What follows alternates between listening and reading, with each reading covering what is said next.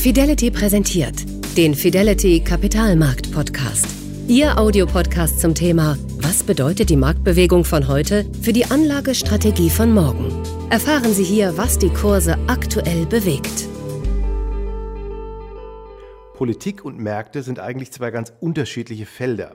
Doch wir stecken mitten in einer Wirtschaftskrise, die vor allem die Politik bekämpfen muss. Sowohl durch eine möglichst effektive Eindämmung der Covid-19-Pandemie als auch mit gezielten Konjunkturprogrammen. Die USA hat diese Krise besonders hart erwischt. Am 3. November stehen dort Präsidentschafts- und Kongresswahlen an. Und für Anleger sind die vor dem aktuellen Hintergrund natürlich besonders spannend. Hallo und herzlich willkommen zum Kapitalmarkt-Podcast von Fidelity. Mein Name ist Carsten Röhmheld und in dieser Folge widmen wir uns den US-Wahlen und was die möglichen Wahlergebnisse für Anleger bedeuten. Und dazu habe ich mir wieder tatkräftige Verstärkung herbeigeholt, nämlich meinen Kollegen Tobias Krause, unseren Produktstrategen. Hallo Tobias. Morgen. Die Wahlen sind nur noch etwas über zwei Monate entfernt. Hier entscheidet die größte Volkswirtschaft der Welt darüber, wer den Wiederaufbau der Wirtschaft nach der Coronavirus-Pandemie gestaltet. Der Wahlausgang und die Entscheidungen des Wahlgewinners werden die Märkte auf Jahre hin beeinflussen. Aber nicht immer so, wie es die gängige Meinung nahelegt. Wir erinnern uns noch an 2016, als der Konsensus zunächst einen völlig unerwarteten Trump-Sieg mit einem deutlichen Kursrutsch bedachte, um dann eine fulminante Rallye aufzunehmen, die mit Ausnahme von Quartal 4 2018 bis zum Frühjahr diesen Jahres anhielt. Und genau zu diesem Zeitpunkt, also noch vor Corona, galt eine Wiederwahl Trumps noch als sicher. Tobias, wie sehen denn die aktuellen Umfragen zur US-Wahl aus? Derzeit ist es ganz klar so, dass Joe Biden in den Umfragen vorne liegt. Erst recht, seit er verkündet hat, dass Kamala Harris seine Vizekandidatin sein wird. Und auch sie wird mehrheitlich als gute Wahl angesehen. Gerade bei Themen wie Gesundheit und Sozialem ist sie etwas eher auf der äh, links äh, von beiden, aber nicht so weit wie das progressive Lager. Aber die eher konservativere Ausrichtung in Sachen Law and Order, würde ich es jetzt mal nennen, könnte sie auch für moderate Republikaner wählbar machen. Aber es geht bei der Wahl ja nicht nur um das Präsidentenamt, auch Teile des Kongresses, also des Senats und des Repräsentantenhauses werden neu gewählt. Und hier werden Gesetze gemacht und verabschiedet. Aktuell haben wir in den USA neben dem republikanischen Präsidenten Donald Trump auch einen republikanischen Senat. Im Repräsentantenhaus hingegen sitzen mehrheitlich Demokraten und diese Spaltung hat in den vergangenen Jahren doch immer wieder zu Blockaden geführt. Dass Biden die Wahl gewinnt und auch beide Kammern des Kongresses mehrheitlich demokratisch werden, ist laut aktuellen Umfragen der wahrscheinlichste Ausgang. Doch eine Fortsetzung des aktuellen Status quo liegt knapp dahinter. Es bleibt also spannend und die Erfahrungen von 2016 haben gezeigt, dass die US-Wahlen doch immer wieder für Überraschungen gut sein können. Zur Einordnung, also im Senat haben die Republikaner aktuell eine Mehrheit von 53 zu 47. Die Republikaner verteidigen in der kommenden Wahl 23 Sitze, während die Demokraten nur 12 Sitze zu verteidigen haben. Also hier könnte sich Entscheidendes tun. Anleger tun gut daran, nicht auf einen bestimmten Wahlausgang zu spekulieren, sondern sich für verschiedene Szenarien zu positionieren. Man kann auch nicht von vornherein unbedingt sagen, dass einer der Kandidaten grundsätzlich besser für die Märkte wäre als der andere. Und das hat auch damit zu tun, dass die Planungssicherheit der Unternehmen unter einem Präsidenten Trump, der hauptsächlich via Twitter regiert hat, nicht besonders hoch war, obwohl republikanische Präsidenten in der Regel marktfreundlicher auftreten als demokratische. Je nach Wahlergebnis würde es auf der Branchen- und Unternehmensebene Gewinner und Verlierer geben. Wir schauen uns im Podcast heute an, welche Positionen der beiden Kandidaten bei besonders marktrelevanten Themen vertreten werden. Besteuerung, Regulierung, Klimawandel und das Thema China.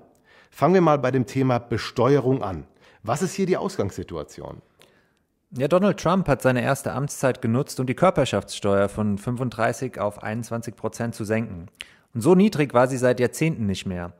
Unternehmern wurden dadurch klar entlastet, aber die Konjunktur insgesamt wurde auch vor der Krise dadurch nicht merklich gestärkt und im Haushalt fehlt jetzt noch mehr Geld.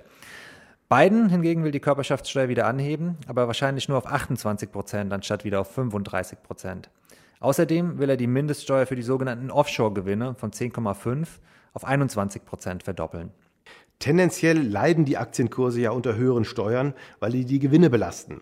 Höhere Steuern auf Offshore-Gewinne würden vor allem Gesundheits- und Technologieaktien belasten, da diese Unternehmen in der Regel in besonderem Maße global tätig sind. Man kann jedoch davon ausgehen, dass auch Biden in einer sehr anspruchsvollen wirtschaftlichen Situation von einer Steuererhöhung so lange absehen wird, bis sich die Konjunktur einigermaßen stabilisiert hat. Und das könnte nach den Prognosen unserer Ökonomen noch weit bis ins nächste Jahr dauern. Der Effekt höherer Steuern könnte aber durchaus von höheren Fiskalausgaben kompensiert werden, mit denen die Demokraten die Wirtschaft wieder anschieben wollen. Dann allerdings müssen beide Kandidaten probate Wege finden, um den hohen Schuldenberg perspektivisch wieder abzubauen. Mit Wachstum alleine wird das nicht möglich sein. Nächstes Thema. Regulierung. Welche Branchen sind davon besonders betroffen? Das dürfte vor allem die eben schon im Zusammenhang mit der Besteuerung genannten Branchen Gesundheit und Technologie sein. Gerade die Gesundheitskosten in den USA sind die höchsten weltweit und das mit Abstand. Seit vielen Jahren wird dort diskutiert, wie man mehr Menschen versichern und Gesundheitsleistungen erschwinglicher machen kann. Das Thema steht jetzt weit oben auf der Tagesordnung. Beide Kandidaten können es angehen, doch hier scheint Biden dem Thema eine höhere Priorität einzuräumen. Die Politik könnte zum Beispiel härtere Preisverhandlungen mit den Pharmakonzernen ermöglichen. Niedrigere Medikamentenpreise würden die Aktien dieser Unternehmen natürlich belasten. Außerdem könnte die Regierung eine Rolle von Krankenhäusern in der Gesundheitsversorgung reduzieren und stattdessen ambulante Behandlung und Telemedizin fördern.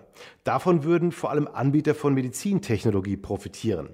Das heißt also, im Gesundheitssektor könnte, könnten sehr wohl Gewinner und Verlierer existieren, also in der Summe nicht zwingend einen negativen Ausgang bringen, sofern die Demokraten gewinnen sollten.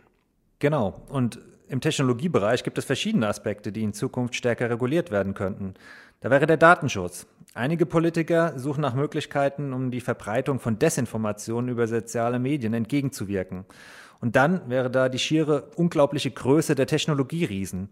Konzerne wie die Google-Mutter Alphabet, Amazon, Facebook sind inzwischen so groß, dass die Wettbewerbshüter aktiv werden. Die Technologiebranche muss hier äh, mit strengeren Regeln rechnen und das ist egal, wer im November gewählt wird. Nur der Fokus dürfte sich hier etwas unterscheiden. Ja, das stimmt auf jeden Fall. Einige Politiker sprechen von einer Zerschlagung der Technologieriesen.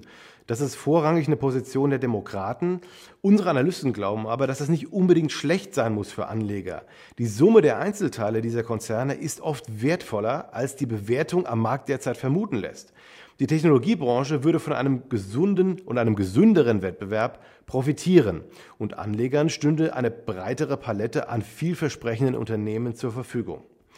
Strengere Regeln für mehr Datenschutz und gegen Desinformation stehen bei Vertretern von beiden Parteien auf der Agenda. Und hier können Anleger hoffen, dass diese Regulierung gut durchdacht wird. In China hat Datenschutz zum Beispiel einen weit geringeren Stellenwert das ist natürlich ein riesiger Vorteil, wenn es zum Beispiel um die Entwicklung von künstlicher Intelligenz geht. Denn wie wir alle wissen, Maschinen brauchen sehr große Mengen von Daten, um daraus zu lernen. Und die Gefahr ist hier, dass amerikanische Unternehmen in diesem sehr wichtigen Bereich ins Hintertreffen geraten.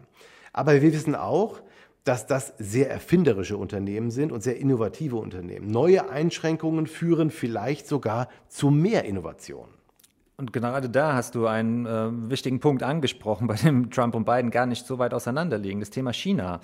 Und hier, gerade hier in großen Teilen der US-Bevölkerung herrscht großer Konsens, dass die USA gegen China härter vorgehen muss. Vielleicht ist die Art und Weise unterschiedlich. Die USA merken seit Jahren, dass China ihnen die wirtschaftliche Führungsrolle äh, in der Welt streitig macht. Und ich gehe davon aus, dass beide Länder auf Konfrontationskurs bleiben werden, egal wer die Wahl gewinnt. Und das dürfte für Anleger besonders wichtig sein, denn bis zu der Pandemie waren die Handelsbeziehungen zwischen den USA und China ein bestimmendes Thema für die Märkte. Bis Anfang des Jahres schien sich diese Beziehung gerade etwas beruhigt zu haben. Aber jetzt sieht es schon wieder etwas anders aus. Und es, das ist ein wichtiger Aspekt in Trumps Wahlkampfstrategie, gerade jetzt China zum Feindbild zu machen, gerade in Zusammenhang mit der Pandemie. Eigentlich wollte Trump auf Basis seiner starken Wirtschaft die Wiederwahl gewinnen, aber Covid-19 hat ihn hier ganz klar einen Strich durch die Rechnung gemacht.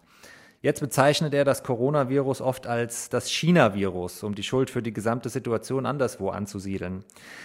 Biden scheint hier aber vor allem die Menschenrechtsverletzungen in China anzukreiden und er will dafür sorgen, dass die USA bei wichtigen Technologien wie dem Mobilfunkstandard 5G zumindest auf Augenhöhe sind, anstatt China hier das Feld zu überlassen. Und das heißt für die Märkte, die Strafzölle, die Trump eingeführt hat, können uns noch eine Weile erhalten bleiben und möglicherweise sogar ausgeweitet werden.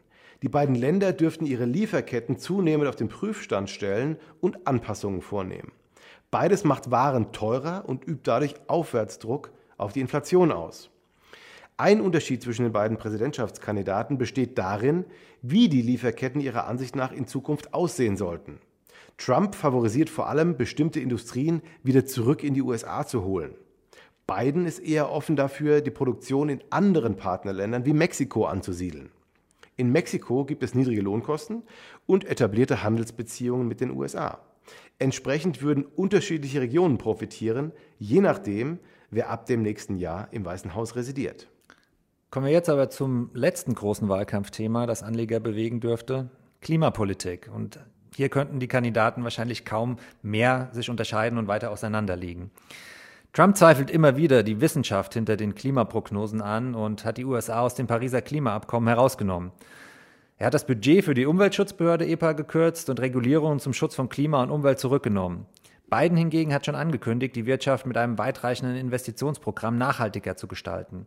Mit zwei Billionen Dollar will er unter anderem Verkehr, Stromproduktion und den Immobiliensektor grüner machen und dabei das Wachstum ankurbeln und die Infrastruktur verbessern.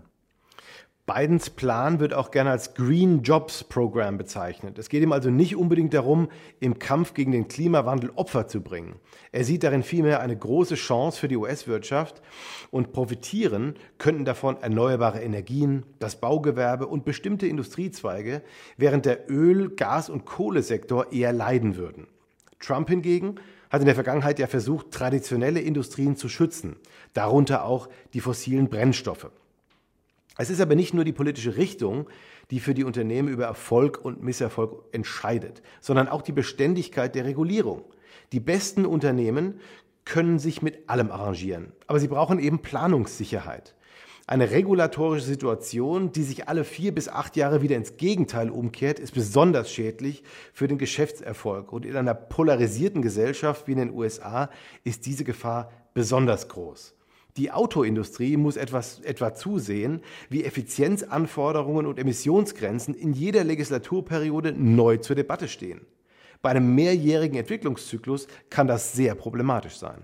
Wo wir schon mal beim Thema Nachhaltigkeit sind. Bei unserem eigenen nachhaltigen Investmentansatz spielt neben der Umwelt ja auch der soziale Aspekt eine wichtige Rolle. Und hier hat Biden einige nennenswerte Pläne. Er dürfte das Thema soziale Ungerechtigkeit aggressiver angehen als Trump. Plausibel wären unter einem Präsident Biden auch ein höherer Mindestlohn, gewerkschaftsfreundlichere Gesetze und mehr Sicherheit für Arbeitskräfte in der sogenannten Gig Economy, also für Freiberufler und für befristet Beschäftigte. Das könnte zu höheren Verbraucherpreisen und Löhnen führen. Richtig. Ziehen wir also mal Bilanz. Wir stecken mitten in einer schweren Wirtschaftskrise. Die Politik muss hier immer wieder schnelle und mutige Entscheidungen treffen, um die Wirtschaft wieder aufzubauen. Das hat in den USA im Großen und Ganzen bisher ganz gut geklappt. Aber viele Maßnahmen werden aufgehalten oder verwässert, weil sich der gespaltene Kongress nicht einig werden kann. Ja, die Mehrheitsverhältnisse nach der Wahl sind relevant dafür, wie effektiv die US-Regierung, die kommende, die Wirtschaft weiterhin unterstützen kann und wie schnell sich die Konjunktur wieder erholt. Schnüren die Amerikaner weiter riesige Konjunkturpakete, dann wird auch das Haushaltsdefizit weiter wachsen.